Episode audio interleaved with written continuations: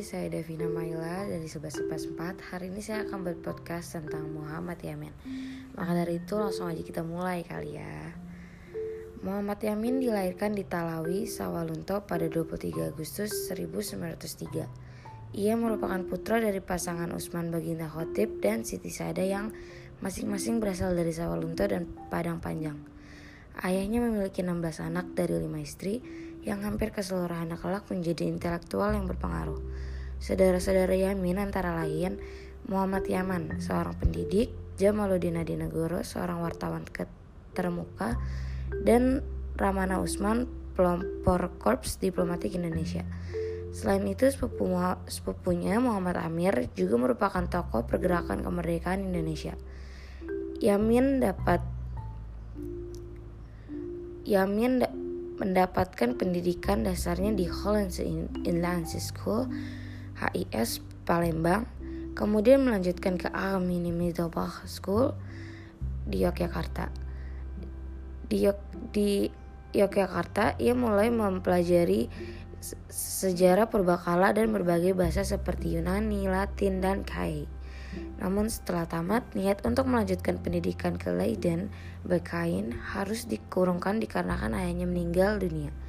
Ia kemudian menjalani kuliah di School de Batavia, sekolah tinggi hukum di Jakarta yang kelak menjadi Fakultas Hukum Universitas Indonesia dan berhasil memperoleh gelar Master in dan Sejarah Hukum pada tahun 1932.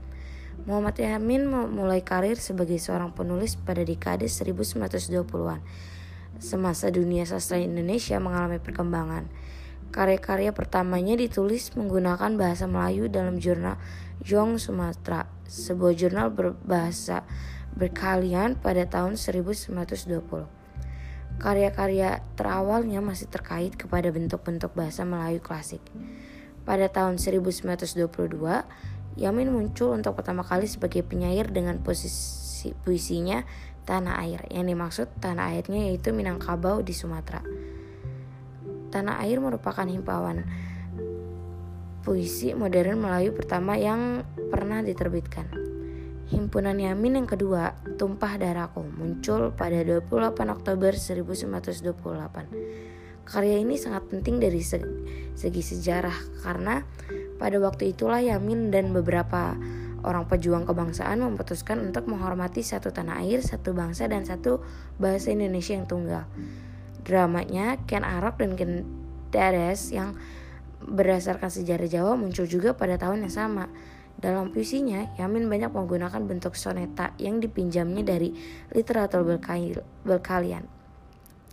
Walaupun Yamin melakukan banyak eksperimen bahasa dalam puisi-puisinya, ia masih lebih mendapati norma-norma klasik bahasa Melayu berbanding dengan generasi-generasi penulis yang lebih muda. Ia juga menerbitkan banyak drama, esai, novel sejarah, dan puisi. Ia juga men menerjemahkan karya-karya William Shakespeare, drama Julius Caesar, dan Rabindranath Tagore. Karir politik Yamin dimulai ketika ia masih menjadi mahasiswa di Jakarta. Ketika itu ia bergabung dalam organisasi Jong Sumatranen Bond dan menyusun ikrar Sumpah Pemuda yang dibacakan pada Kongres Pemuda II. Dalam ikrar tersebut, ia menetapkan bahasa Indonesia yang berasal dari bahasa Melayu sebagai bahasa nasional Indonesia. Melalui organisasi Indonesia Muda, Yamin mendesak supaya bahasa Indonesia dijadikan sebagai alat besar persatuan Kemudian setelah kemerdekaan, bangsa Indonesia menjadi bahasa resmi serta bahasa utama dalam kesusteraan Indonesia. Pada tahun 1932, Yamin memperoleh gelar sarjana hukum. Ia kemudian bekerja dalam bidang hukum di Jakarta hingga tahun 1942. Pada tahun yang sama, Yamin tercatat sebagai anggota Partindo. Setelah Partindo berubah, bersama Adinan Kapau, Gani dan Amir Sarifudin, ia mendirikan Gerakan Rakyat Indonesia Gerindo. Tahun 1939 ia terpilih sebagai anggota Volksraad. Sebagai penduduk Jepang, tahun 1942 sampai 1945, Yamin ber bertugas pada Pusat Tenaga Rakyat atau bisa disebut PUTERA. Sebuah organisasi nasional yang disokong oleh pemerintah Jepang. Pada tahun 1945, ia terpilih sebagai anggota Badan Penyelidik Usaha Persiapan Kemerdekaan Indonesia atau yang kita tahu seperti BPUPKI. Dalam sidang BPUPKI, Yamin banyak memainkan peran. Ia berpendapat agar hak asasi manusia dimasukkan ke dalam konstitusi negara.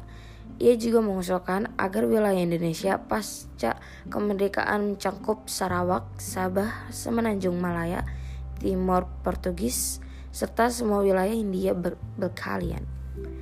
Soekarno yang juga merupakan anggota BPUPKI menyokong ide Yamin tersebut.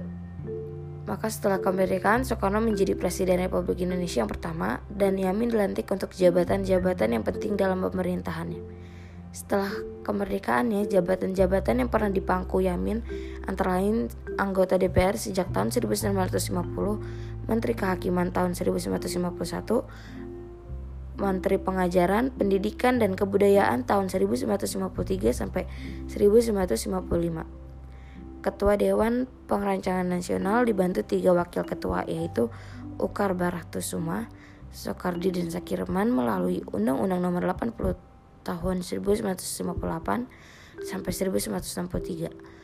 Menteri Sosial dan Kebudayaan tahun 1959 sampai 1960, Ketua Dewan Pengawas IKBN antara tahun 1961 sampai 1962 dan Menteri Penerangan 1962 dan 1900 sampai 1963. Pada saat menjabat sebagai Menteri Kehakiman, Yamin membebaskan tahanan politik yang dipenjara tanpa proses pengadilan.